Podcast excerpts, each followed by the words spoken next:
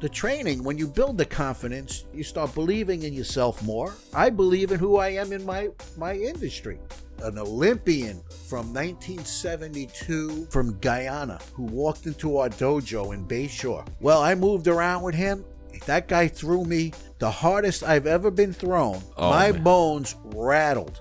And the two guys come between the car. Guy pulls a knife, and I just went into action. Everything you train for is that moment. Yeah. And it comes out of you because you're doing it all the time for all these years.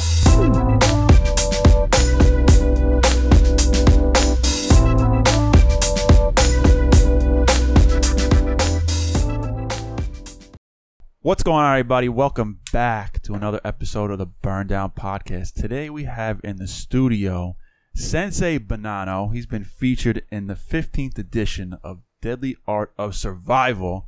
Sensei Bonanno, Mr. Frank Banano, what's going on? How you guys doing? It's good to see you. Same here, man. Yeah, good to see you again. We saw you at uh at our last uh, our Matador's uh, no Long Island Cigar Long Island, event, Yeah. Yeah. and uh, we appreciate you making the trek out from uh, from you were in the city coming back on your way home to stop off here. So we appreciate you joining us here on the Burn Down. Yeah, man. It took, took quite a, quite a while to get here. Yeah, it usually does. Yeah. But the important thing is you prepared and got here 30, 30 to 40 minutes early. So we appreciate that. Punctual with time. I, got that it, is that is You know? yeah. That's got you know what that that's that comes from the martial arts that's the background. I bet that's the discipline that comes from the martial arts background. 100%. You got to be on time. That's it. So, Man, Frank, if you were late, you would do push-ups. oh yeah, we used to Suicides. run. I used to run. Yeah, Suicides. Run. Yeah. forget about it. keep running and don't run either either you throw up or i tell you to stop one Yeah. of us that's it So Frank, we uh, we met you a few months ago at one of our Blueprint Cigar events at Long Island Cigar, and uh, we got to talking and we understood a little bit more about your background. And we've never had anyone who has a martial arts background, especially especially a sensei, Right. especially who likes cigars. at the at the so at the, at the highest at the highest level Yes. uh, you know I, you were explaining us earlier there's a um, in the article it's in here there's three words uh, that mean like the licensed highest level instructor that you can that you can get so it's a pretty prestigious title Correct. Uh, so how how did you, how did, did you get into martial arts? Right, like how did that all start? Because you said you've been doing it for twenty plus years. What is it? Oh, no, Longer than that? Over 40 Over years. 40 Wait, plus yeah, years. Yeah, Gee, that's- 40, yeah. Well, it all started from uh, watching uh, Bruce Lee on the Green Hornet. oh wow! Really? Yeah. And being a young young kid, you, you know, you're, you're amazed by it. You know, back then you're watching Batman and all, all the, uh, the TV shows of then. Martial arts still wasn't really big. There was not many schools in the neighborhood, right? So eventually, uh, I have an older brother, brother Angelo. He he started looking around in the area. Uh, And where did you grow up? I grew up in North Merrick. Okay, Long yeah, Island. yeah, Long Island. So he he brought me to the school that really changed my life. You know, um, and I just stayed with it. It was it was interest. It was learning how to to take care of myself, how to defend myself because I was a smaller person. You know, I was not big. Probably at that time, 132 pounds Wow. you know, five foot two, five foot three, and pushed around, bullied a little bit. And I didn't like that. You know, I would fight back, but I said, I need to learn something. And as my brother, also a small person, he started training first and then eventually took me to uh, uh, the school that in Bayshore where my teacher was.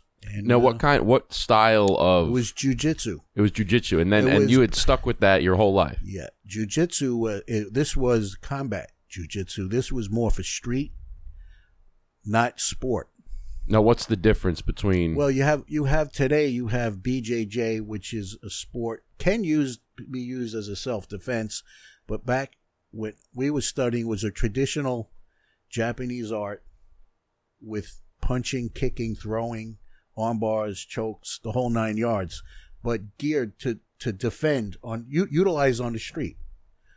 My teacher was a uh, first grade detective in Manhattan, so back then he used to come back with a lot of stories of his day of how what he did, what he used, and was constantly changing the system, what we call Dainan Wanru, which means Great South Bay.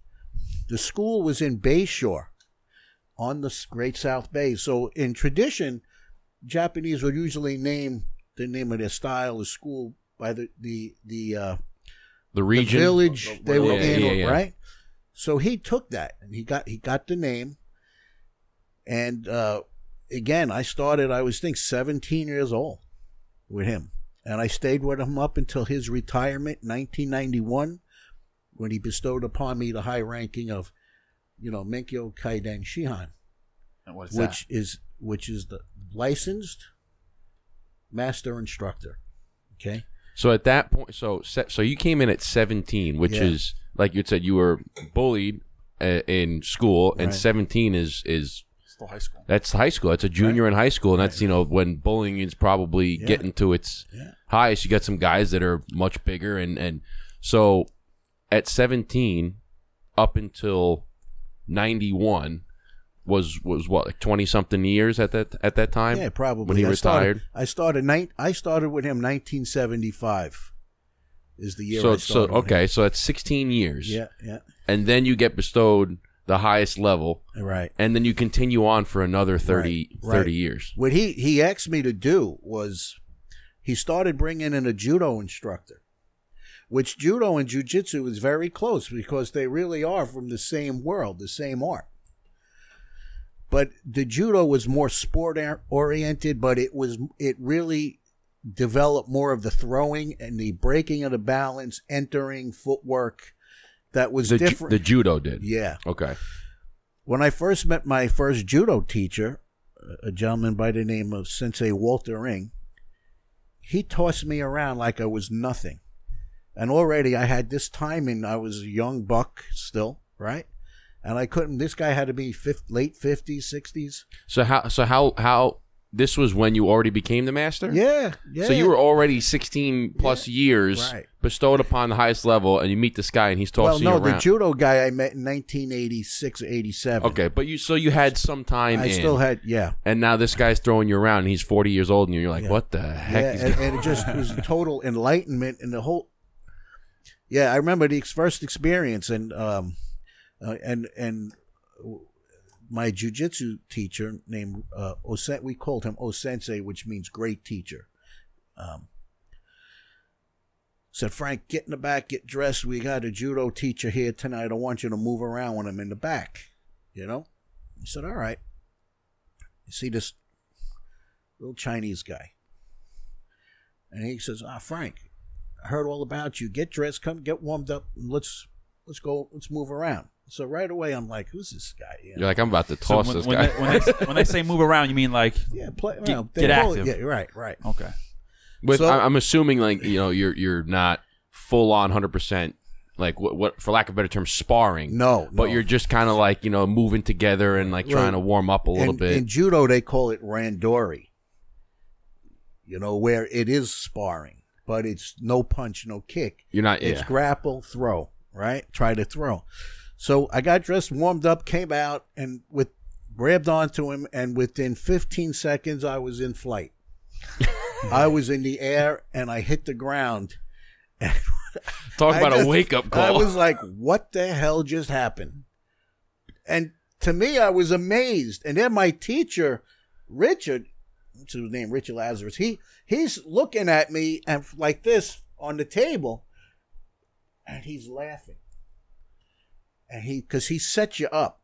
It yeah, was he knew. setup, He knew. right? Yeah, he, he knew. Yeah. he knew. So I got back up. I said, "Let's do it again." And and uh, 15 seconds. You're on. You're on your back. Then again, I'm moving around. Well, stoop, same throw. And I got up. I shook his hand. I said, "You got to show me what you did." I just didn't feel it because he was so good at it. He said, "You know what you're doing wrong." I said, "What? You're leaning forward." I said, "Just from leaning forward." He goes, "You're leaning forward. Your weight, you're off." And he just took me. to me, it was like, "All right." How did he flip you? He flipped you like over his over his head. You know, I'll call it the. You ever see Captain Kirk throw it from Star Trek? Yeah. I call it the cap. The It's called Tomoe nage, foot and stomach throw. oh, wow. He went oh. under, threw me, put his foot in me, and just whoop right over. Uh, oh, see, he like kind of did one of these where he Got leaned on under his me, back. yeah. Uh, so you were leaning forward. He kind of just f- pulled you, and, and that's it. That Gone. was it. Oh, okay. And, So what is, the- and what is that move called? Tomoe nage. Tomonagi. Yeah, Okay. Tomoe nage. So anyway, I stayed with him and I trained with him, and and I I really took a liking to that. So when I inherited the system, And when you say you inherited a system, what does that mean? That means he retired and gave me the the, the reins. The, your your instructor who was under your under your wing or under his wing. You were I under his, in wing. Yeah. right, Okay. Right. He said, "Listen, I'm retiring. I want you to have it. You know." And one thing he said is, "I want you to bring the judo in fully, and develop it in my my system." So I said, "Okay." So it was part of my charge. This is your charge. You do this. You know. And then I, I continued my studies under Walter Ring Sensei, and then he said, "Listen, you know, I have." I've taught you a lot, but I can only do you so much. You need to advance more. I think you should train with Matsumura sensei. And I'm like, well, how do I get to him? He said, I'll make the introduction. You come to the Nakibayashi tournament. He'll be there, and I'll make the introduction. So I went to the tournament. Which is on Long Island? Yeah, yeah, it was. Um, I think it was in Queens. Okay. Yeah, you know. Which, for those that don't know, Queens is technically Right. part of Long Island. Right, Yeah, right, technically. but- Everybody's like Queens is Queens And- is and Long Brooklyn, Island. and Brooklyn. Technically, it's part of Long Island. yeah. Okay. And Brooklyn too. Don't forget it. So you go to this tournament, you meet this. Uh, Yeah, You get lighter? listen, he is considered the vanguard of judo. Now, I didn't know much about him, but what I heard was the guy was awesome. And you had never met him before. Never met him before, so I went in. He made the introduction, and he, he's Matsumura says, "Come with me out." We went out into the hallway. Now he speaks English, but very broken, but he still can speak and understand it. So he asked me a few questions, and I answered him. And the last thing he said to me was, "You miss lesson, lesson's over." So I looked at him, and I got what that was like. You miss a lesson, lesson's over. That means you're done. That's why he showed up 45 minutes early. so anyway, I then I started studying under him, and that was a whole nother world mm. for me. And and the beauty of that was learning authentic Kodokan judo. You know, his his teacher was was Sensei Ida. Ida trained under Jigoro Kano, who was the founder of judo oh, so this so is the so, lineage so was very, very small. And when I started doing Now, seminars, I don't want to cut you off, but how Yeah. how far back uh, was judo created? very not long ago, judo goes back into the uh, started in eighteen nineties. Okay, so then Right. there was this guy who had taught one, and then had taught the Right, person who taught right, you. right. Okay. So Uh, it's, uh, it's upside down. yeah, it's the cutter. oh, yeah, sorry. Yeah, that's Oh, the, that's the punch part. yeah. Anyway, um, let me just light this up. So we had so there's been one, two, and then th- so you're you're kind of the fourth, uh, um, I guess generation of this Yeah, from but, from judo from the person that created it Right. had taught somebody had taught somebody had taught you. but he had many students, and he also he put students into the Olympics too. I was not a big competitor. That wasn't my shtick. I wasn't looking to do that. I did what I had to do for it, but um, I was more interested in getting the knowledge and learning.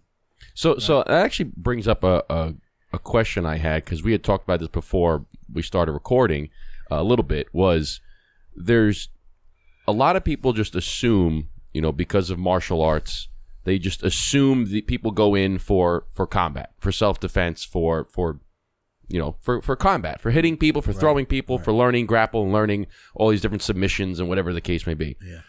But and then there's a side of it for competition, right? Where people aren't necessarily going in to learn how to defend themselves on the street. They're going into sport to go to the Olympics to where you're not really trying to hurt the other person, you're just trying to score points, Right. right?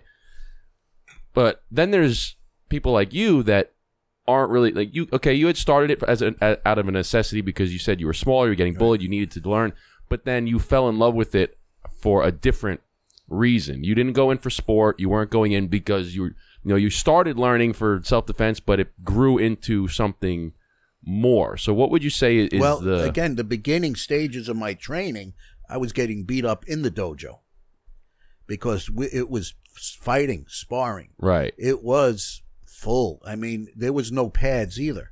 You know, we didn't wear. You know, we did bare hands. So if I got, I had bloody noses, fat lip, uh, and and there was one particular sensei in the class that really helped me.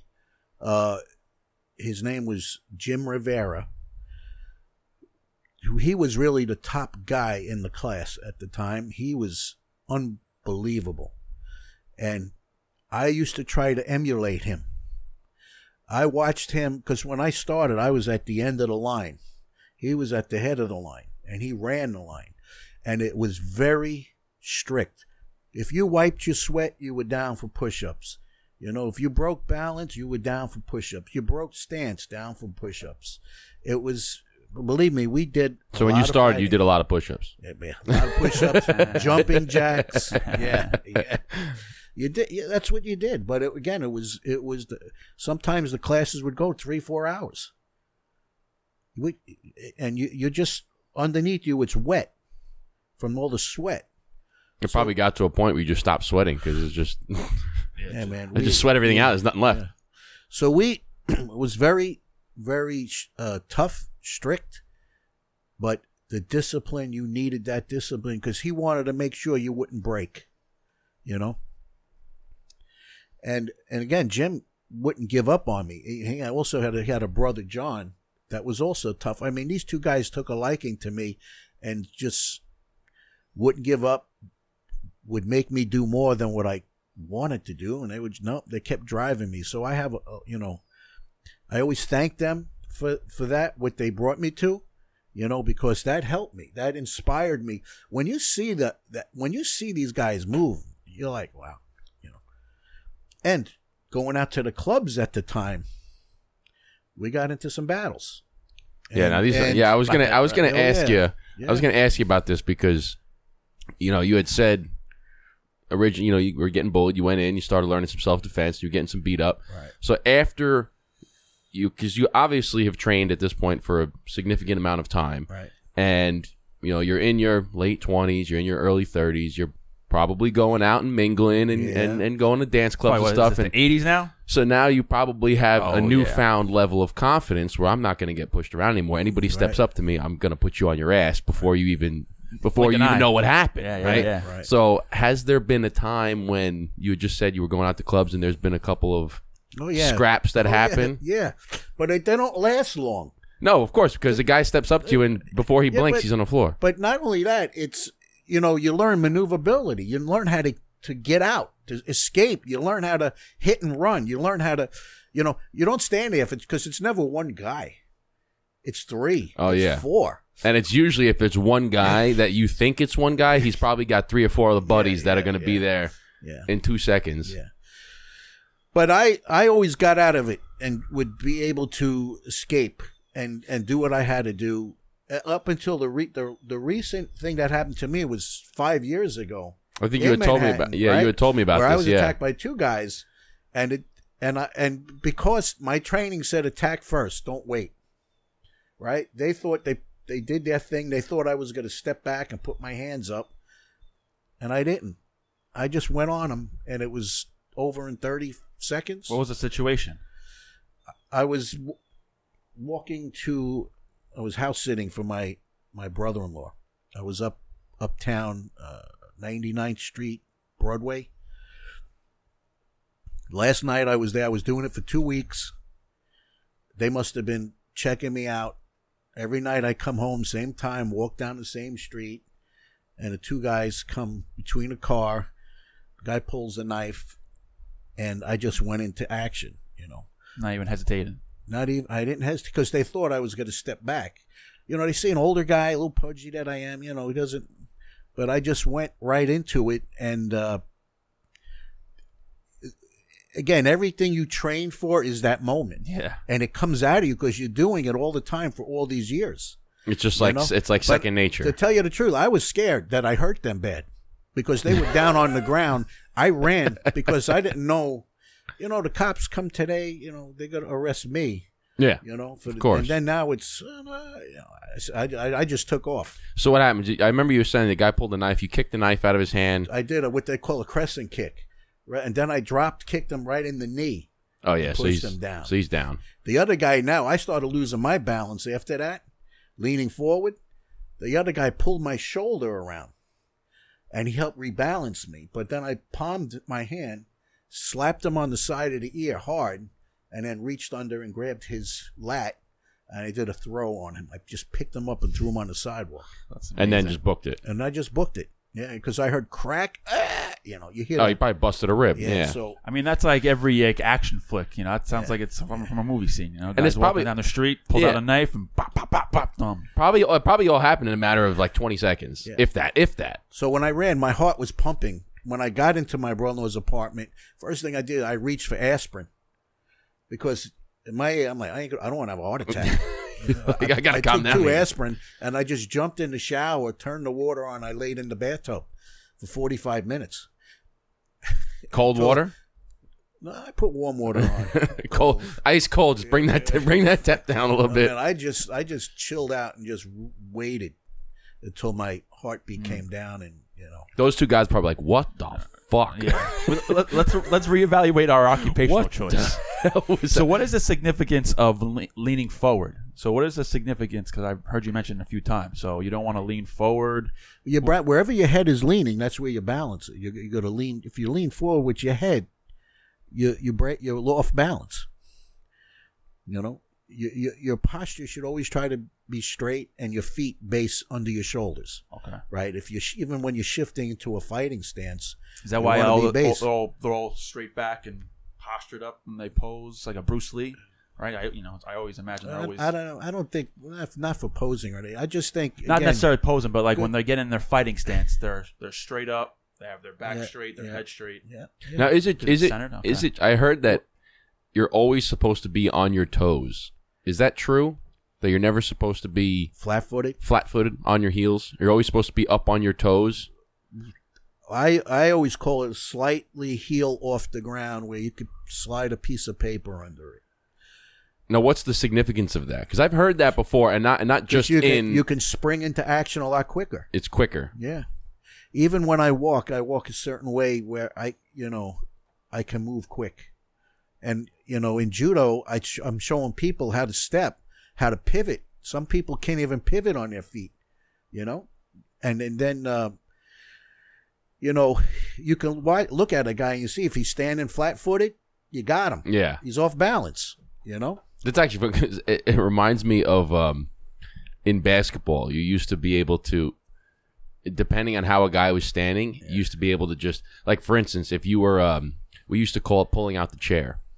So if you're playing, you you know, you familiar I've with this heard, term? Heard this term. Yeah. So the term is called pulling out the chair, and it's when you're playing defense on somebody who's trying to back you down. Yeah. right? When you're when they teach you on how to back somebody down, you're supposed to be balanced and you're almost in like a squat position. Yeah. But you're supposed to be centered over your over your your your feet, right? Yeah. yeah. And as a def- as a defense, right, you're kind of put your chest against his back and you're trying to body him up. But you can always tell that some people that aren't balanced properly, they're leaning a little bit too far back because Right. they're trying to sit on your leg. Yeah. So when you notice that, the next time that they try to like back up into you, you just pull your leg out and they fall right on their ass and you steal the ball and it's called pulling out the chair because they're trying to sit on your leg so that you can't move because if they get on your leg, they're kind of pinning you down and you can't really sh- So you you feel that that little bit of off balance, you just pull out the chair, he falls on his ass, looks like an idiot, you pick the ball up. So that's kind of very similar where you can sense in a in a in a I'm assuming too when you're when you're doing your sparring, Right. you can sense when somebody's a little bit leaning one way off balance. You're grappling them. You're like, oh, I, I can Like- use that. You know, when a guy grabs you, you know where his weight is, right? Yeah, If I were to grab you and start tugging you, I know where your weight's going. I know where your energy's going. you're trying to pull. If yeah. I grab you, you're not going to feel anything. I'm going to hold on to you, but you don't know what's happening yet. so like if I were to grab you and you feel and I'm trying to pull you this way, I'm going to use my. I'm going You're- to. you're gonna right on top. Yeah, right on top. I'm going to take it. So So you could just you could just push into him because he's already yeah, going like that. yeah, this. and there's foot sweeps, leg reaps. There's all kinds of things that take you backwards, take you sideways. And if he's like No. trying to push you, you can you can pull him and Right. So I feel when I move and- around with my students, I say, "Grab me," you know. And when I, I when I when I grab them, I'm like, "You feel me?" No. Good. so you don't know what's coming. Right. I said, Yeah. "You can't. You have to be non-telegraphic. You can't tell the guy what you're going to do." As soon as you grab and you start tugging or pulling, or even if you're leaning, I can feel you lean on me. How many times I tell him stand straight up? I feel your weight on me. And that's probably what that guy did when he when he felt your weight coming Course he forward, and he did. just rolled backwards and That- tossed that's you over it. his head. That's what he did. and you're going to Superman. oh shit! That's what happened, man. Listen, I also had another uh, a- an Olympian from 1972. It was a gentleman from Guyana who walked into our dojo in Bayshore. He saw judo. He came in. He showed his his credentials. He was Guyana judo coach plus an Olympian. Well, I moved around with him. That guy threw me the hardest I've ever been thrown. I felt the concrete through the mat. They shake shake you up a little. Oh, my man. bones rattled. And when I got up, he looked at me and goes, Oh, Frankie, what happened? I said, I'm looking at him like, What the hell was that? My Seika Tanden, he's called it. My his hara, this where the energy comes from, two, three inches below your navel. That's strong. So when I when he threw me, I felt a "Hey!" and that's what buried me into the ground. That's probably that sounds like a sumo wrestler. Uh, uh, yeah. dude. But the guy was it was incredible. You're like you probably got like a shockwave. You're like, whoa, man. what the? f-" So what is that? It gives him was- an extra little oomph when he's when he's tossing. Yeah, It's probably yeah, his core. It's probably his core strength, tightening. Yeah. It's like the same thing when you. Uh, um, I imagine it whenever uh, powerlifting. I used to do a lot. Of, I used to do some powerlifting, and same thing. Like I remember t- when we were squatting the other day, and I was like, "All right, take a breathe into your balls." yeah. It's like breathe i- as Yeah. the for the lack of a better, breathe into your balls and tighten your core as hard as you can tighten it, Right. and then squat up. Yeah. and you and you failed beforehand, but then you hit it afterwards. That's probably the same thing. Yeah, it's that's like what I- that's exactly you what do I the throw without doing that, and then you you, see do that the throw guy with on my that. shoulder in that magazine? Oh yeah, I want to. Yeah, I want to show them. Two hundred and sixty pounds. I went and just lifted him. Yeah, You got to know how to lift. You got a brace. Let me yeah, see. you This. got it, right. oh yeah, show that to them. Right. Yeah, I mean that's that's that's exactly like uh, like lifting is whenever you're Right. lift they say you have to brace because you can't unless you have a firm uh yeah that's sick. 260 pounds. Unless you have a firm base for any sort of lift you you can't expect to lift heavy weight unless you have a firm base. Right. right? Like if you have a whole bunch of weight on your back and your entire core is not braced Right. how you expect to explode up when nothing is station is is Right. is braced for impact basically? Sure. So i can imagine the same thing as when you know if he were to throw throw you uh, without doing that brace he probably would have thrown you but it wouldn't have been as as impactful. And then he does that and throws you and you're like whoa that was he threw me a little bit harder on that one you know. So So they, they consider it a key, a ki. You know, it's not a, a, a yell, but it's a it's an internal thing that you breathe out, but you're tightening that core, but you're learning how to basically squeeze your butt cheeks together, right? you gotta- you gotta- tighten them up, yeah. and like you just said, with your nuts, you got yeah you got to brace man right? And uh, it it adds a lot of power to it. So when he, you know, he threw me, man. I mean, again, that was another guy who gave me another side of judo, intense judo. Um, and he, you know, he passed away quite a few years ago with cancer, and I lost my other judo, uh, Walter Ing Sensei, to uh, cancer also. You know, uh, Matsumura is still alive. He's, I think he's 86 years old now, but um, you know, slowed down. But even though when I got on the mat with him, I felt like I had a 400 pound guy on me. He only weighs 158 pounds. He knows how to brace, you know. Wow. And you know, again, it's amazing when you see the talent and the real expertise of the arts, the guys that really know their stuff. And I've had some great, great teachers that that worked with me. And um, again, I, I, you know, and I carry on that through my teachings. You know, So so what so what are you doing? What are you doing now? So you had said you know Well, I'm teaching now. Well, right now we're having the the convention uh, March 3rd for this magazine in Manhattan. So I set up a booth. I had a banner made. I got flyers. I got cards I'm handing out. I'm going to try to, you know, get, get some more people to come under me. I'm currently teaching in Woodhaven on Saturdays. I do a two hour session. and how many people do you have under we you have right 10, 10 that come there. And then plus I have a few kids from my neighborhood that I teach. Right? I got six kids, my two grandsons, and I got four of their friends. That now? Now is it a? I'm assuming that there's different uh, uh, different classes, right? Are they all No, I put them all in one. everything together? Kids learning what the adults are learning. Yeah, Mm. yeah. My kids, I do really separate the young guys. I've been working with them. I do in my backyard during the summer, and I, I start from June. This year, I'm going to start like April, mid-April. As soon as it gets nice out. Yeah, I hopefully got, it gets. Nice. I got a nice. big mat out. Put and the kids come. I don't charge the parents. It's all free. Um, and uh, I did it for my grandsons. You know, and uh, they just they made yellow belt last November. Now I continue them to the to the next level. So, so t- explain to us what because I've always I was always interested in in what are the different belts, right? I obviously know that black belt is the highest, right? But what do you where do you start black- and black- let me explain black belt. Black belt is an advanced beginner. okay, Black belt means all right. I went through all the basic training. Now I'm ready to advance, so now I can't cry. I can't complain. I'm ready. Anything. so what's after black? Is it like double, triple? You, no, you go up in degrees. It's a degree. What's the highest you can go? Tenth. Okay, so that does that mean that you've earned a black belt ten times over? Uh, Like what is what is the typical That's time period, question. right? oh, that could take long time. Take fifty years, sixty years. To get to tenth degree, Yeah. Some people never make it to that. and there's nothing higher than tenth degree. Nope. And really, today, if you look at it, you know, there are a lot who claim they are, but reality is, How do you prove Nah. that you are? well, you need to have credentials to show, right? Credentials. And You what are these that. credentials that you get? Well, again, it all depends on the system you're involved, the school, the art, who's who's awarding you, you know. Are they like, cer- are they like, Like in better ju- like in judo. Judo, we have United States Judo Association and USA Judo, which you have to follow certain guidelines. You need to get certified. Like I was just certified as a national coach, right?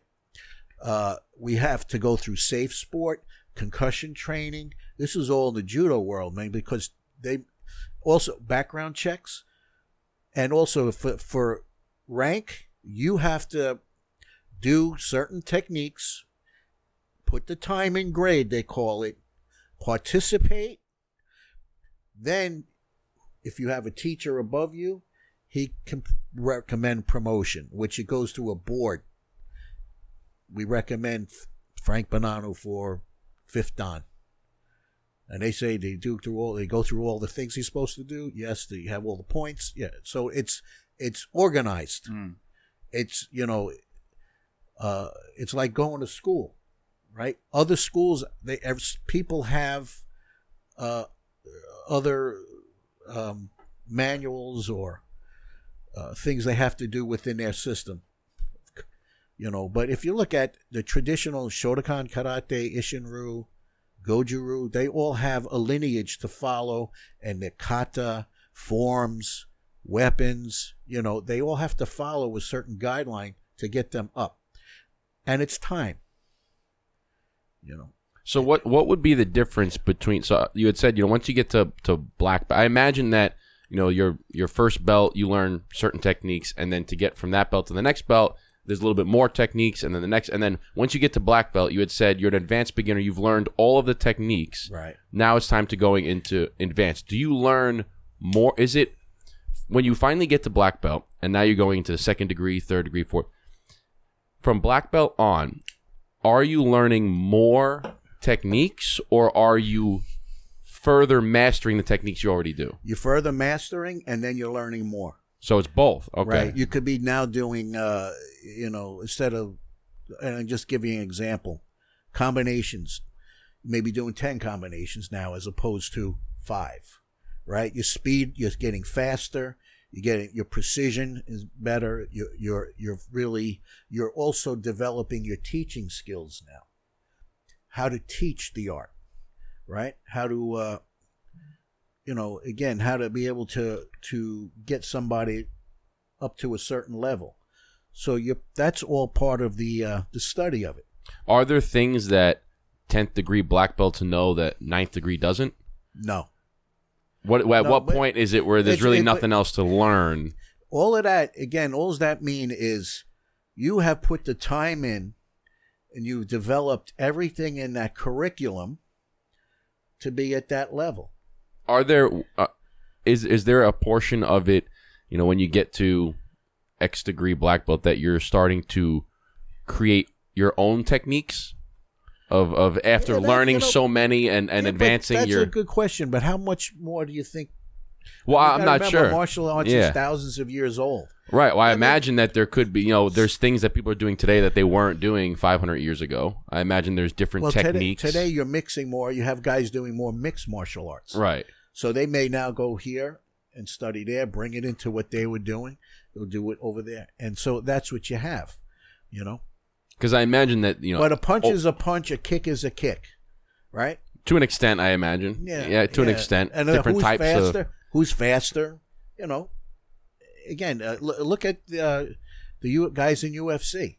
Look how that first started, and that look where it is today, Yeah, there's so much more that right? that like you said there's the mixed martial arts where Right. everybody is incorporating you know boxing and wrestling and Yeah. judo and Yeah. BJJ and all these and karate and all these things into one Are you into UFC? Do you like watching UFC? I used to, not not much anymore. You know, um, again, I'm not really into that type of thing. I like more of a the traditional stuff and I, I, the more spiritual side of the Sure. art, you know. Um, I see. really- I see. I see. You have the scar here on your head to your eyebrow. Was that from karate or, no, um, no, or no, jujitsu? no, Other I would mouth. love to tell you that. But was that was that when that guy tossed you on your ass you're like whoa That's for a different that story was, off that camera. Was a, that was a kid injury. ah, okay. Yeah, yeah, yeah. So No. So how did now? Where does this come into play? How did you get into this magazine here? So how does this work? So this is the Deadly Art of Survival, the 15th edition. The 16th just came out. This came out a few months ago. You said right. yeah, that came out a few months ago. So how does one get into this? You know, what was that process? Well, yeah, my like? name was Why did they put. pick? My name was given to them, and then I met with the uh, the uh, the the owner of the magazine, Nathan Ingram, and we met. We had lunch for two hours. He wanted to know who I was, where I came from, Mm. and uh, you know, and I, I gather they do a little vetting process where they they find out, and then of course they talk to a lot of people, and you know, came back, you know. Re- Check the references. Uh, right, yeah, yeah. So, Right. and and he and he he explained that why he like one of the reasons he put me in is because who I am and what I represent, you know, and that's what he like. He wanted my story to be out. He goes because guys like you don't get your story put out there. You know, it's all about the Hollywood stars and who's in the movies, and I want to I want to bring the grassroots guys out. And what was know? it that he liked about you so much? My That you're very traditional. Yeah, my yeah, but that, but again, who I am, my my personality, the the way I train, the way I I um, represented myself and and what I do. Um, you know, he he I was humble. Mm. You know, um, Not again, the opposite of. Hollywood guys. It sounds like. yeah. well there's there's a there's something in here that I actually want to read uh, it was a quote from you that was in this article and I want you to kind of elaborate on this because it's a very I think it's a very important aspect of why you train right. in in what you in, in what you do. It says um it says among those lessons, never give up, strive to be the best and practice patience, kindness, sincerity, and understanding. Utilize your training and skills and include them in your everyday life. Right. It has helped me in the boardroom many times. Practice what you preach and defend those who cannot defend themselves. Correct. So, so tell us a little bit about some of those things that you learn throughout practicing martial arts that translate into your everyday life. Because you had said right here that they, they helped you in the boardroom. so, what are some right. of those things that you're talking about? Well, I can tell you because in my world, in my business, I'm I'm in construction, and I was one of the team members who built 9/11 Memorial. So, in order to get that position, I had to sell myself to. I had 10 people in a room questioning me who I was. And Yeah, why should we give you this? why should Yeah. we give you? I was the um, main plumbing senior project manager for the, the fountains. The two waterfall features was all plumbing. Oh, the the infinity. Yeah, Yeah, the infinity pools. So, um, again, that what I my confidence and the way I represent myself in these meetings, this helped me get to that point. My my teacher, my jujitsu teacher, was a great speaker, and I used to watch him all the time. He could grab an audience when we do a demonstration. He knew how to grab an audience and I used to watch him, and and he was very uh, charismatic. He he could capture you like that. So the training, when you build the confidence, you you you kind of you start believing in yourself more. And now I believe in who I am in my my industry. Right. Um, like I said, I work for a developer now. Uh, did hotels and uh, condos, high rise in the city travel to LA. All that I represent them. I do change order meetings. You know, I'm talking about millions of dollars in change orders. he knows all You know- about change orders. Right. But I can't I can't let the contractors know they can get over on me. So um, I have to have a certain when I walk into a room, I have to have that confidence that, hey guys, how you doing? We're ready to do business today. Okay, good. Well, I don't believe that. And then when I start, you know, citing things that I recognize that's bullshit, they pick up on this guy knows what he's doing. Yeah, this guy knows what he's talking about. Right. So again, that's that's how my martial art training has helped me in my work career. Right. So there's a lot of a lot of the the the discipline and the confidence that it builds in yourself because because I imagine that you probably think back as how different your life would have been had you not gone to that school in the That's beginning right, and not right. built the confidence that you've built over the 40 plus years of training like this because this is like you said this is strict it is discipline there's no bullshit there's no whining there's no crying there is train Right. and shut up Right. okay Right. and if you don't like it gtfo Right. Yeah. okay Right, because right. i got a bunch of other guys that are willing to put in the work Right. and to be great at something and there, that level of discipline that level of commitment Yeah. and perseverance to achieve a high level in anything translates in into everything that you do in life Most Yeah. Where- It does. It's, it's it's hard to say, but if you didn't take this route of jujitsu and martial arts, how do you think your life would be different? You know, I wouldn't be sitting here with you guys today. That's for sure. And I, you know, I, I don't know. I could have went in a different direction altogether. You know. Uh, also, i know my- two muggers that would uh, feel a little bit different Yeah, that's true. again, but you know, my dad was a uh, tough Sicilian from the Bronx, and my father used to drive us. Now, I worked for my dad for my first seventeen years in the plumbing and heating business. Right, he was not an easy man to work for, but he trained us business wise to hey, that fitting that's on the floor costs two bucks. Get it. You know, watch the dollars and cents. Watch it but also don't let anybody shit on you. You know, step up for yourself. When I first went to him, and said, "Dad, can I have money for lessons?" He was like, "All right." Back then, it was only twenty five dollars a month, yeah, it's a now now thing. yeah, now 25 a month, Ten times that now. right? But you know, he used to say, when I come home, he'd see all the bruises. And say, "Are you learning how to give a beating or take one?"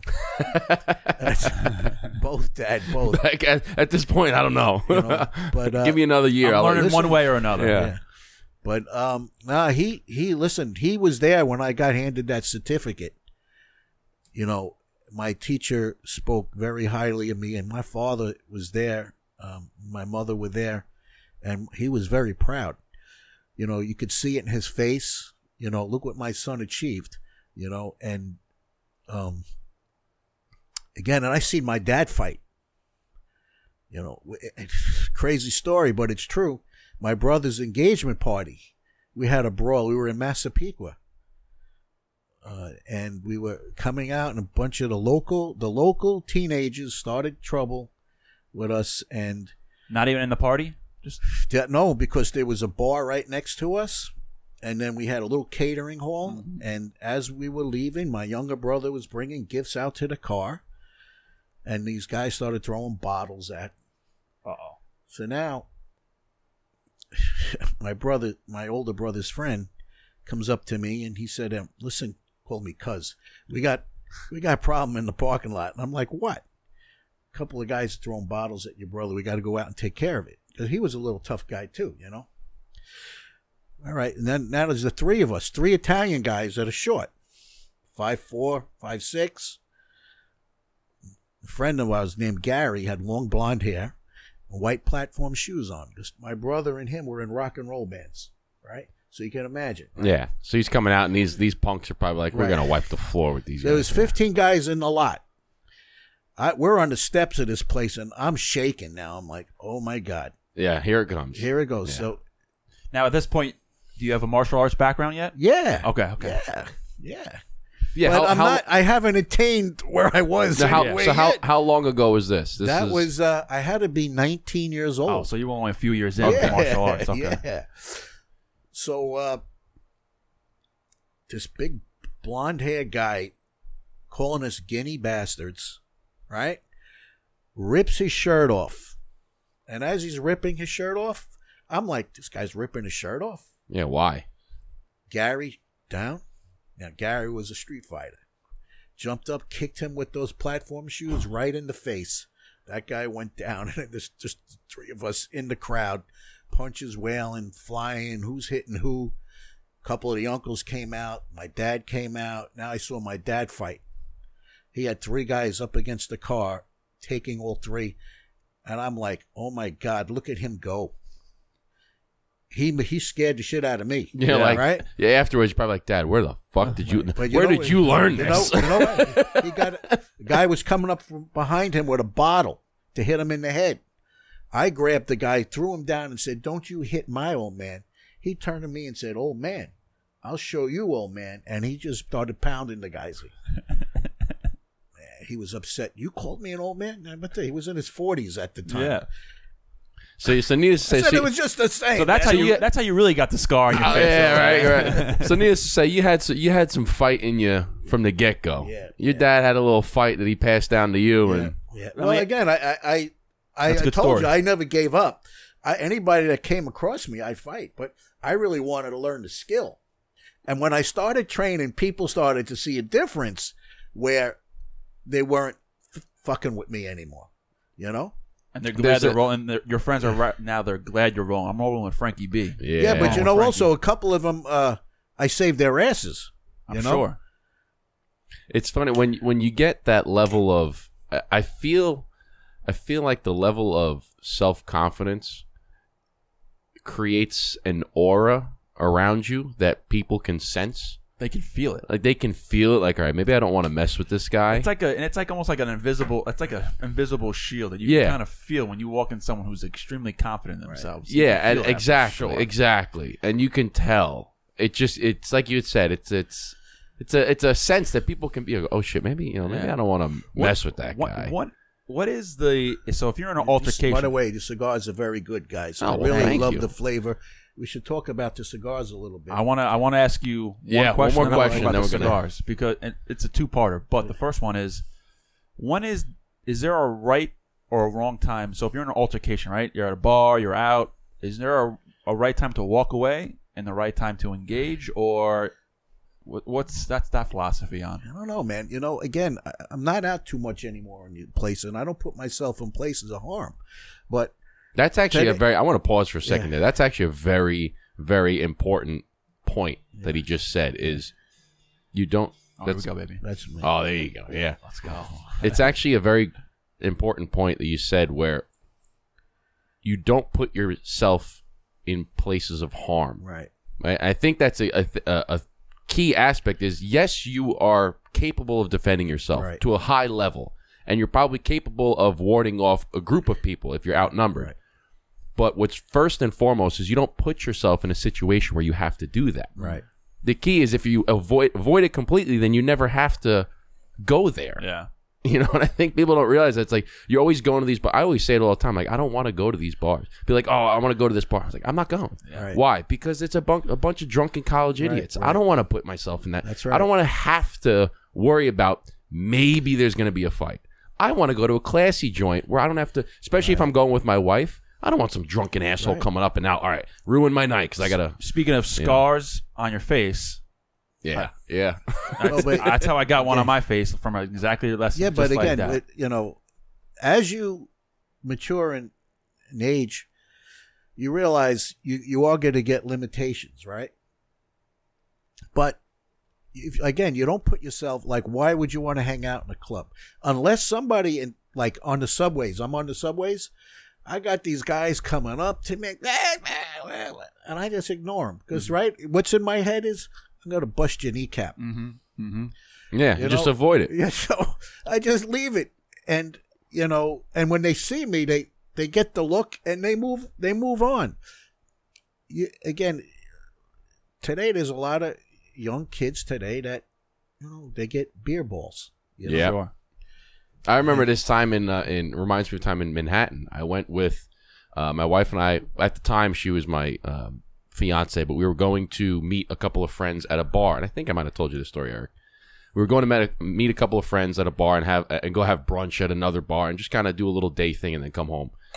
And uh, we get off the train, and this is another reason why like I, I try to avoid the trains, especially during the day. It's not so bad, but especially at night because you get a lot of yahoos on the train, drunken Always. Like, Yeah, like you get the, the the ball conf, the, the drunken Right. drunken balls. Is that what you call it? The so anyway, fights I've beer seen on a balls. train. yeah, beer balls. Thank you. So you get um. So we're, it's during the day. We're on a train. We get off the train. We're now we're in in Penn Station. We have to walk up to street level, and then we're gonna catch a cab and go down to the thing. So we're going up the escalator, and and I'm walking with my wife, and I see this guy, or, or apparently with it- he's going up the escalator, and the escalator was like kind of packed. So I was like, hey, let's just take the stairs. Right, we're in good shape. Let's take the stairs. So I walk up the stairs, and I make eye contact with some guy that's on the escalator. I don't think anything of it, and I just keep walking this guy follows us, right? And now after we get off the stairs, he gets off the escalator and he comes up, and I'm thinking, all right, it's probably a homeless guy. He's gonna ask me for some money. So I just tell my wife, I'm like, listen, just ignore him. We're just gonna keep walking. So he comes up and he says something, and I just ignore him. I throw something out in the garbage, and I keep walking. This guy proceeds to follow us. Okay, now my wife and I are walking, and he's behind us, mm-hmm. and he's you know a couple of paces behind, relatively close, and he's blurting out all these profanities, all this stuff directed at me, yelling for whatever reason. He's yelling, "Go back to Jersey, fucker!" And I'm like, "I'm not from Jersey. Where the, I don't even know you. What are you talking about?" And now he's yelling out all these other things, right? And he's even yelling some stuff at, at my wife. He's yelling like, "Oh, I should split your head open right in front of your girl. You're a pussy." All this, yelling all this stuff to me. I'm like, I've never even seen The you German missile? I'm like, yelling I've at the never German seen missile? you before in my life, Right. okay? And I just, I'm like, ignore him, ignore him, just keep walking, keep walking. Like maybe he'll just he'll give up and stop. We walk for ten blocks, and I'm doing like circles because I'm like, all right, is this guy really? So I, we go down, I cross over, I come back, I cross over, and this guy is following us and yelling all this stuff, yelling all this stuff, and in my head, right, like you had said, just ignore him, and because now I'm thinking in my head, I go, all right. I could turn around, confront this guy, and I'm pretty sure that I'm going to put him on his, on his ass. Okay, pretty sure it's going to be a two hit fight. I'm going to hit him, and he's going to hit the floor. Pretty sure it's going to happen. However, so what are the consequences of that? I could turn around, he could have a gun, and now I'm fucked. You know, I could turn around, I hit him, he cracks his head on the floor, and I'm fucked. Right. I said, or how do I diffuse this situation calmly? There's a group of police officers that were kind of by the train station. I said, honey, we're going to go right there. Right. We walk right to the police officers. I said, excuse me, officer, this guy behind us in the white shirt has been following us for 10 blocks. He's harassing us. I really, I don't want to start anything. I'm just trying to catch a cab. We're trying to go. Can you guys please handle this? No problem, sir. They, as soon as they turn around, the guy was like, oh, oh. And they, they asked him, what are you doing, buddy? What are you doing? And he's like, oh, no, nothing. He goes, no, I know what you're doing. Leave the fucking people alone. Leave them alone. Right. And it turns out there was another group. Apparently, he was part of like a, a group. I'm thinking the guy was on drugs and was kind of messed up because he was blurting out some stuff. But he was part of a group, and the group went to him and was like, "Hey, dude, what are you doing? Stop, stop harassing the people. What are you doing?"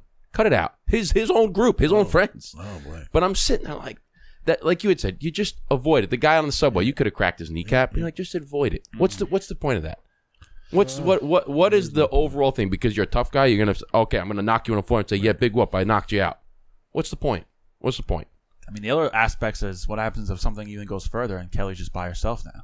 Right? Yeah. Well, that's what I'm saying. Is You is know, you, you I'm going through these things, and I'm glad that I took the time to walk around and think about this stuff because I'm like, I have way more to lose than this fucking guy. Yeah, hundred percent. Okay. And I'm not about to risk all that to just put him on the floor. Okay. So, to your point, is you learn how to control and avoid scenarios Yeah, at all at, as best as you can until there's a situation where, like those muggers, that you can't avoid it. Right. And then, you know, there's a point where that if you really snap and you know you you are in trouble, then you have to do what you have to do to survive. And you have to go into that world, be able to realize it's me or them, you know. Fight or flight. and and you know you again that's why i say i learned, you know how to to do what i have to do quick and escape Get out of there. you know and uh again my uh o, o sensei lazarus used to say you know guys listen you got to be careful with the law and what you know because he was again he was a detective gold shield detective Yeah, because you could you could be in He's some like- serious trouble. Yeah, he Yeah. said, you know, first you have to make sure who's around you, what's going on.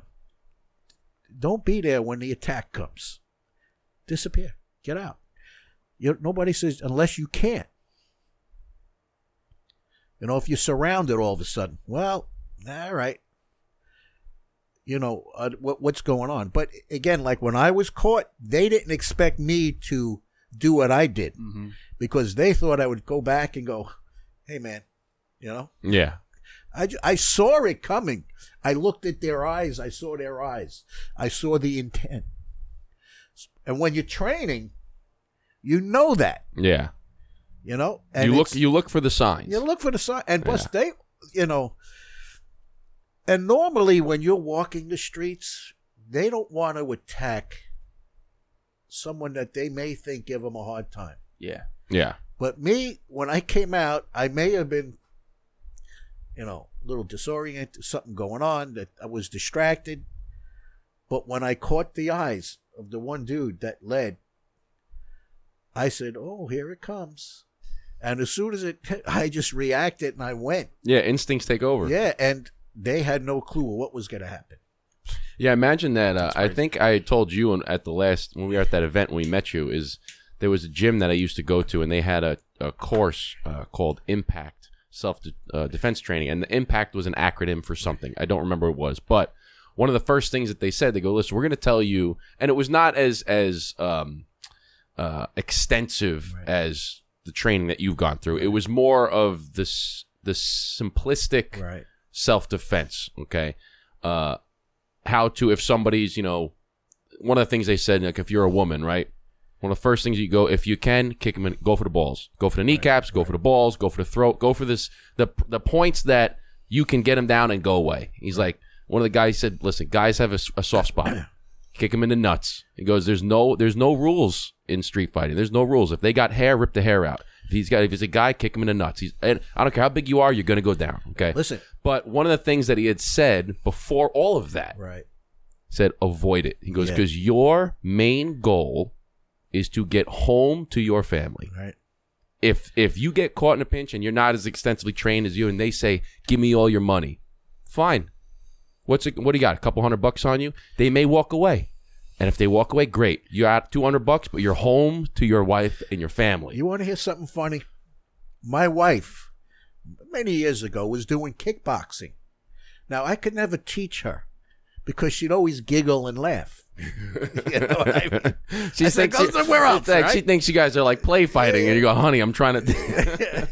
she went for kickboxing and she was fit and being a gymnast she can get her legs up kick high and she was hitting the bag working the bag and going three nights a week so she goes over to fire island with her girlfriends one night they go to flynn's oh Right? boy. Now there's a guy harassing them. And they're like, leave us alone. And the guy's getting really nasty with them. So the guy did something to my wife. She stepped up and did something. She punched him two times in the nose and broke his nose. He went back. The bouncers came running over and grabbed her. and Grabbed they- her. but no, but they got her away from him.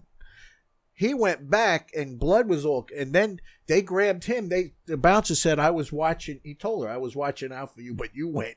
But I didn't need to. She was- but they, they grabbed the guy, threw him out. And she That guy was probably stunned. Oh, my- what the heck She happened? blasted him.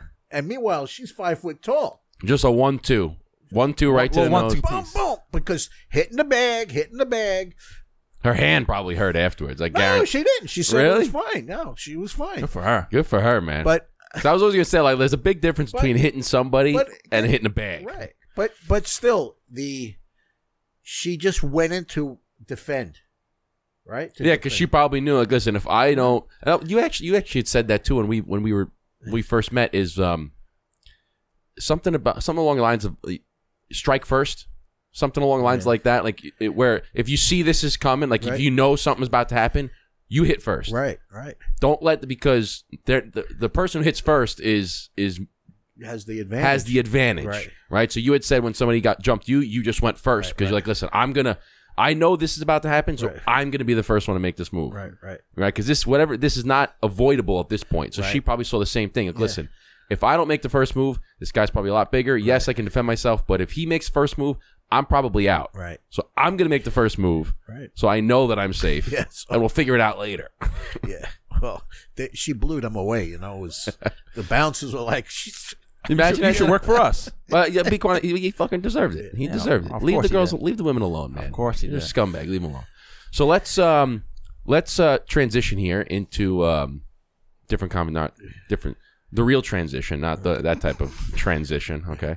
Um, let's talk about cigars. Right. Okay. So how did how did you start? When did you start smoking? How'd you get into cigars? I, got to tell you how I started. Okay. I had a godfather, a 350 pound Italian man from the city named Mungo.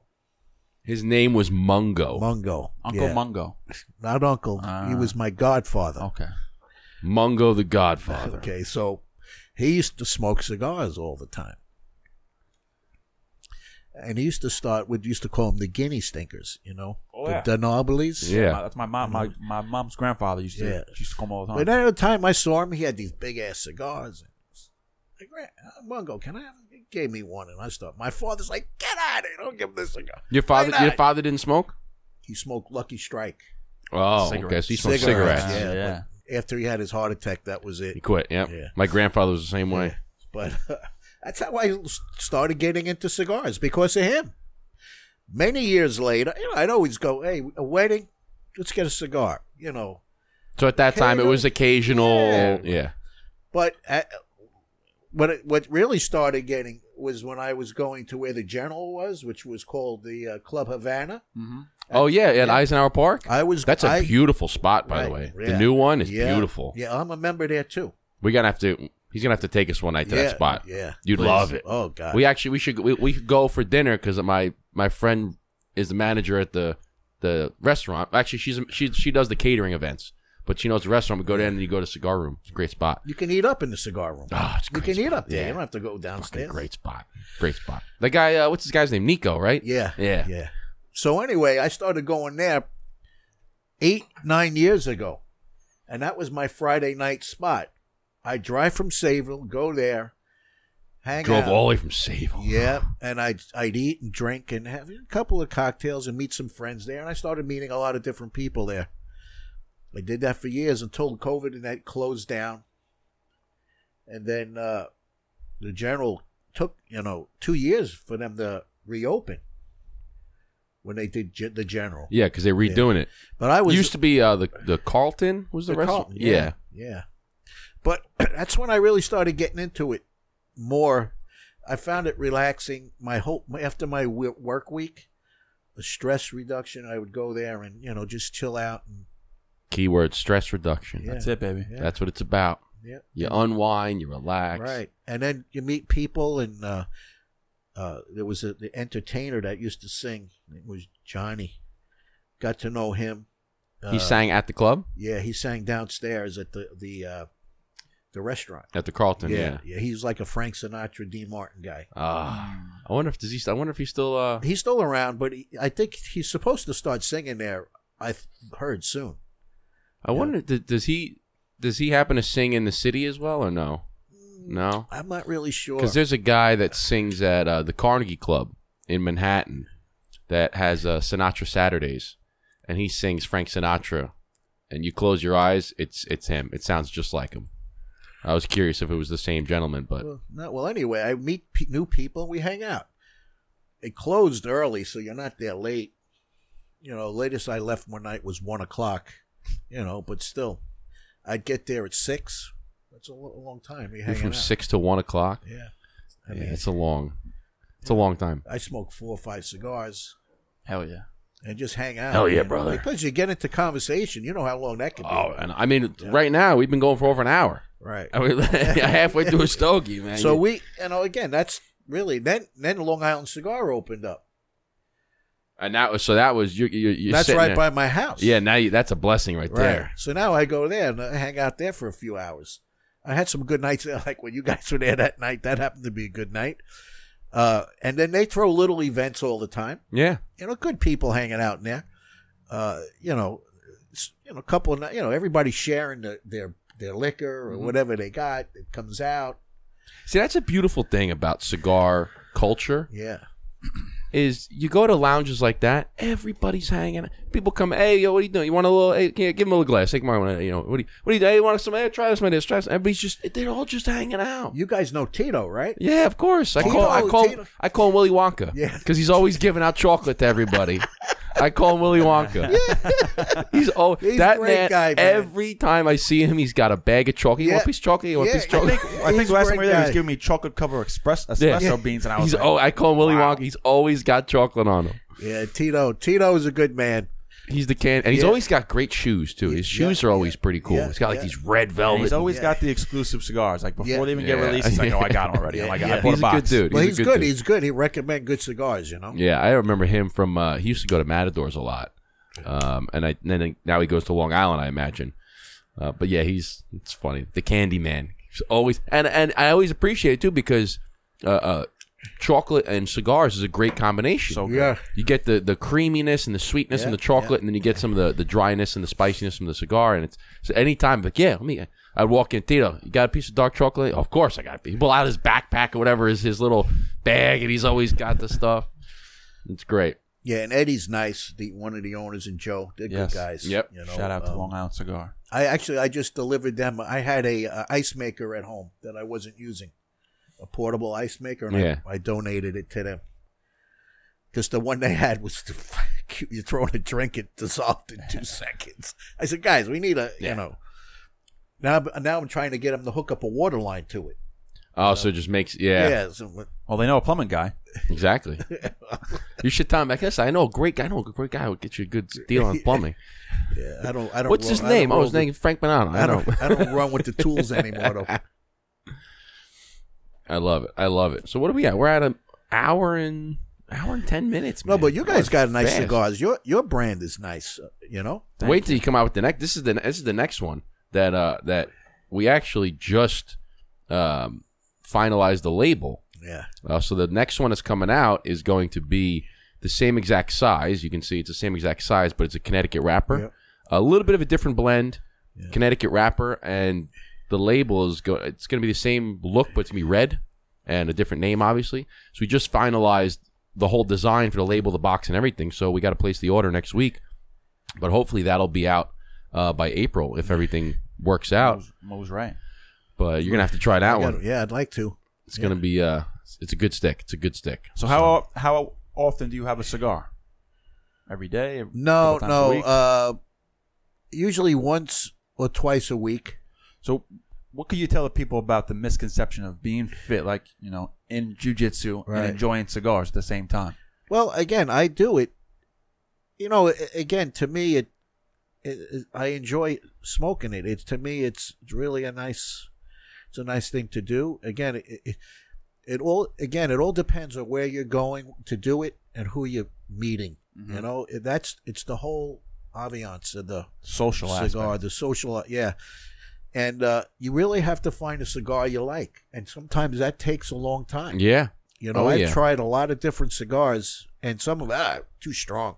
You know, And you'll like know, the right, yeah. Flavor in my mouth. You know, And I always tell people too that like, if you if you're interested in trying a new cigar, to if you don't like the first time you had it, wait a little bit, try it again, Right. because sometimes it might you might have eaten something, you might not be in the right mindset, you might be uh maybe what you're drinking doesn't really match with it, and the cigar for whatever reason might not taste good on that day. right? So I said, give it a little time, try it again, Yeah, I can and then see if that. and then if you don't like it the second time, okay, maybe Right. you don't like that Yeah. cigar. But you could also have a bad box. It could be too tightly rolled by accident. Maybe the humidor wasn't kept right. So a whole bunch of factors. So I said, try it twice. Yeah. But you're right.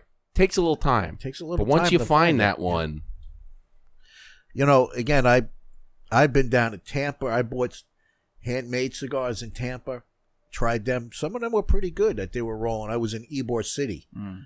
and they have a lot of little cigar is that Tampa Sweethearts is down there, right? Little Havana over there. Little Havana. Little yeah, Havana, okay. Yeah, and uh, New York, there's a guy I think on 29th Street between Martinez. Seventh and Sixth, Is that Martinez? Is that Martinez cigars? Yeah, yeah. Right, right by the Long Island. Uh, right by the Penn Penn Station. Yeah, yeah. I've- Martinez. I bought a few of his, he, he, and they're rolling them right there. yeah, yeah, yeah. He Nice does. little I think we, nice. he sent us a couple of his, right? Yeah, I over the years. yeah. yeah, for sure. Again, it's it again. Again, for me and being in business, I've been to Havanas in Manhattan, where I've had Al Sharpton sitting to the right of me and Giuliani sitting to the left of me. Yeah. You know, and That I'm place- like, that look at place this was- place, and yeah. then you look at the humidors. Is Bill Clinton? It was uh,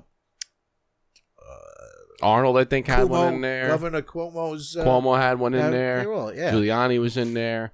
Um, a lot of a lot of the uh, athletes, some like the Knicks players. I think Starks even had one at one point when he was there. There's a lot of yeah. But again, you go out with the right group of people, and to me, it's enjoy- again. Listen, I'm not a fanatic where I don't do. I do things because I enjoy doing them. Yeah. If I'm training, I'm working out. That's one thing, but you know, And this and and smoking cigars does doesn't hinder your stamina No. or, or your No. training at all. no. because I've been asked asked that quite a bit. Mm-hmm. People assume that when you smoke cigars, oh, that that hurts your stamina, that hurts your fitness, that hurts your. I go, no, I, I haven't felt it better. I haven't felt the effects at all, Yeah. at all. Right? Obviously, I told you before when I was playing basketball in college, I wasn't. I smoked occasionally, Yeah. right? But after my later years in college, I started getting more into cigars, and now it's it's I would- obvious, but. When I was playing softball, I would have I would have a cigar out in the outfield. Oh yeah, no, but that yeah, exactly, right? But and then afterwards, you know, I continued I continued in these rec leagues that I would play in and but I was now a a cigar smoker. I would be smoking on a regular basis. I didn't hinder me at all. Didn't hinder the strength in the gym. No. Didn't hinder the endurance. I'd be like didn't change at all. Didn't change at all. I had I had one doctor tell me you got to be careful. You get mouth cancer from cigar smoke. Yeah, it's a You little know, bullshit. and that's uh, I'm like, eh, come on. How? I said, you know what? I could see a guy who's chewing tobacco. Yes. I don't know. I said, but yeah, I, I go home, I brush my teeth right away. I got to try, you know, clean myself up. Of course. You you got to do that. You know, Yeah. it's personal hygiene. You know, We've we've actually read uh, a number of studies on how a how cigar use, you know, occasional cigar use has nil effect on your health long term. yeah, They've done studies on multiple thousands, thou- tens of thousands of people over the course of 20 years. Yeah. They compared, you know, people that don't do anything is the baseline. right. Then there's people that smoke cigarettes, people that smoke cigars, people that smoke a pack a day of cigarettes, people that smoke one cigar a day, one cigar a week, five cigars a day. They've, they have all these different categories. And those that smoked cigars, only cigars, whatever the frequency, unless you were smoking 10 a day, it had no effect. on Right. you. If you're smoking ten, but if you're doing ten a day of anything, like if you're doing, That's 10, that's. I would argue that if you're drinking ten Coca Colas a day, it Right. has more harm than smoking ten cigars, Hundred right? percent. So, what is And- your favorite drink with a cigar? Coffee, you like coffee? coffee, yes. How about you? Same. Really? if it's if I'm doing alcohol, if I'm doing alcohol, it's Love bourbon, Yeah. bourbon. It, Oh, Justin I and I are like very Crown similar. Royal. Justin Crown and I are very Royal. Yeah, I like My Crown father-in-law likes Crown Royal. Yeah, I like that. You like the sweetness. yeah. which is actually very that's interesting because there's a I used to drink um uh Grand Marnier with oh, a cigar. Oh, I've had Grand Marnier too. That's a good pairing too because of the Yeah. sweetness. Yep. Same reason It's why I like got a nice chocolate. little bite to it, you know, but it also nice. when it- Yeah, you can't have too many of those though. No. Yeah, I got drunk on that once and it was not a good morning. Yeah. that you know. sugar gets you. Yeah, the co- coffee and the cigars for like for us are, are the best. It's it's uh it's the bean belt and the tobacco belt. I always always say. You know what I think adds to it too is coffee is a very relaxing drink. A nice hot cup of coffee, Yeah. you know, especially on a cold day like today, on a very a, a warm cup of coffee is very relaxing. A cigar is very relaxing. So when you put the two together, it's a little afternoon on a Saturday and it's cold. Yeah. And you're sitting there, you have a cup of coffee in the stove. It's you are at peace. Most you are at definitely. complete peace. Do you smoke cigars with your sons or any like who do you who do My you like son, smoking cigars uh, with? uh, he is, he really he'll smoke occasionally with me, but he's really not into it. Mhm. Uh, I, who I usually go is when I go to LIC. LIC boys. That's it. Or Goes or hang- if I hang go out to- with Willy if I go- Wonka. if I go down at a uh, general, you know, whoever's there, you know. I gotta go to the general. I, haven't mean, I have there a in fr- while. I have a friend that meets me there who lives in Garden City. He doesn't smoke at all. He just meets you for the, He for just the meets company. me. Just yeah. we hang out, we talk, we catch up. That's still You know, great. I mean, that's yeah. the chemistry's still there. I mean, Yeah. it's almost like he's smoking a cigar. yeah. Right. I love it. You're there for one reason. Well, I appreciate that he does show because he's not a smoker. You yeah, know? that's, what I'm, that's exactly. But it. again, what the places since I'm in the HVAC business, these guys need to really know how to use their filtration systems. You know. Yeah, we gotta put what, one what do you think? What do you think of ours? Yeah. You see the cloud of smoke sitting in these places. Uh, they're not working. Yep. You this sh- should be gone.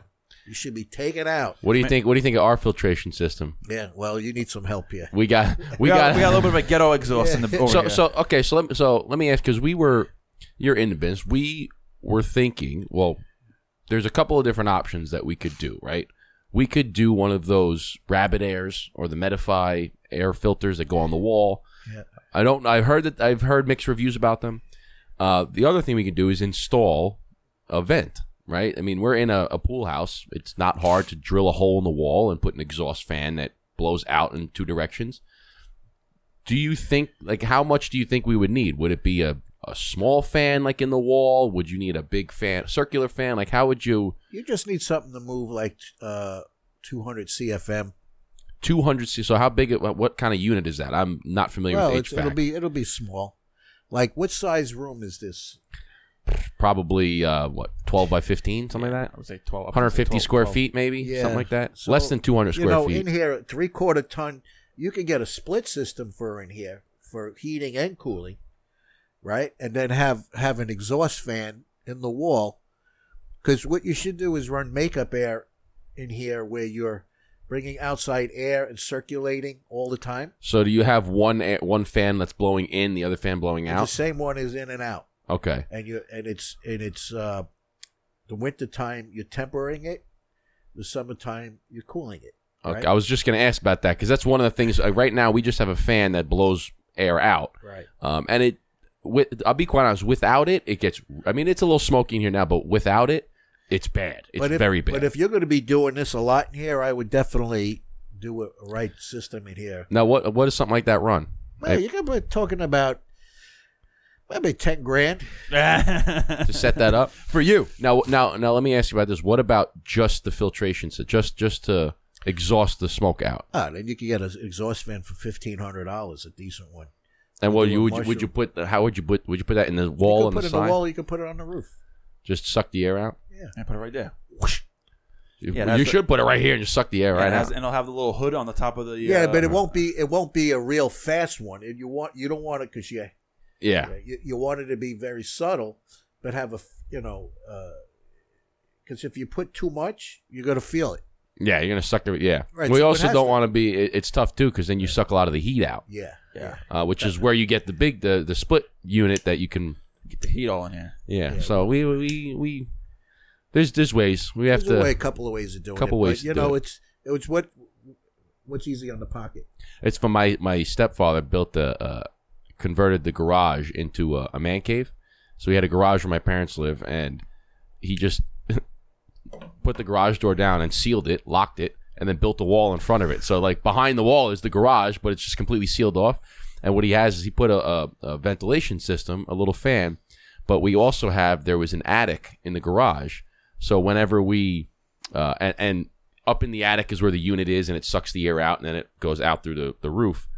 But anytime we're smoking in there, just to add a little bit of help, he just pulls the attic door down a little bit, just a little bit. And he cracks it so it's like a big gaping hole that the smoke goes up into the attic, It sucked right out. and it works fine. Like he turns the fan on, he pulls the. I'm like, what are you doing? He goes, just trust. me." He pulls the he pulls the attic down. So you just got the attic hanging Yeah, out yeah, like this. We're just sitting there smoking. cig- Goes right up, man. Yeah, the attic Goes right fan up. definitely they're good. You know. Yeah, I mean, you just need something like again, if you're pulling air, you got to bring air in. Yeah. You know, but the, the the split system is not bringing outside air in; it's just circulating air in here, right? So it's not- taking the smoke out. Yeah, and then- it's fresh really air. not. It's it's you know the, you have a filter on it, but it's not.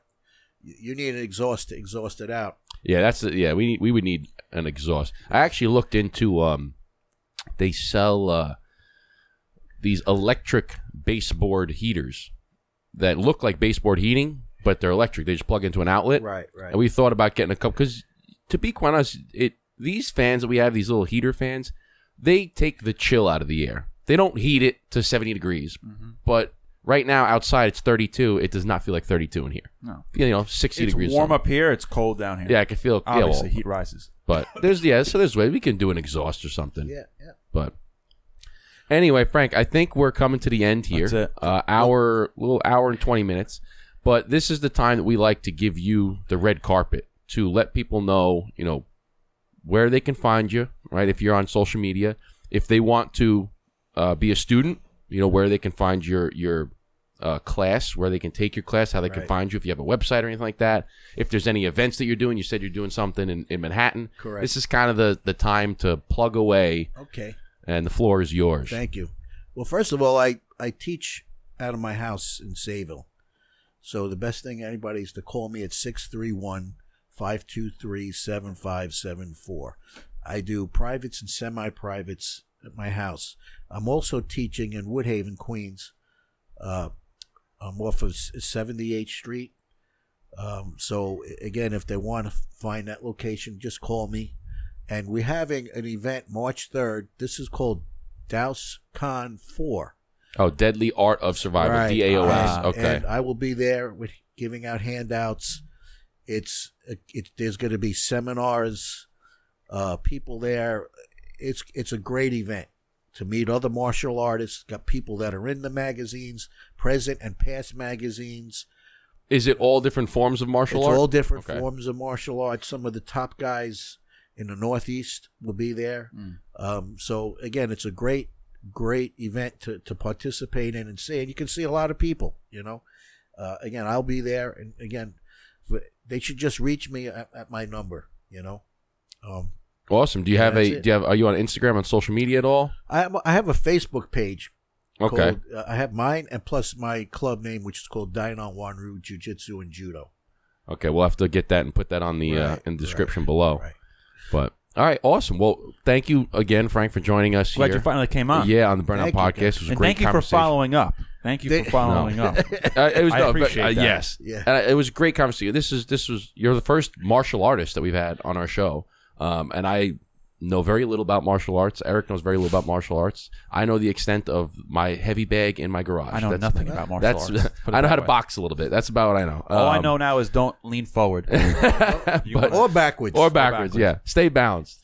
Um, but Frank, thank you very much for joining No, us on the guys, Burndown I Podcast. It was an absolute appreciate it. pleasure. Thank you. Uh, everybody, be sure to check out Frank on. Uh, on you can give him a call, and if you want to be a, a, a student of his, uh, check out the event that's coming up in on March third. You said March 3rd at March 3rd. 155 Grand Street, one five five Grand Manhattan. Street in Manhattan. Yeah, Manhattan.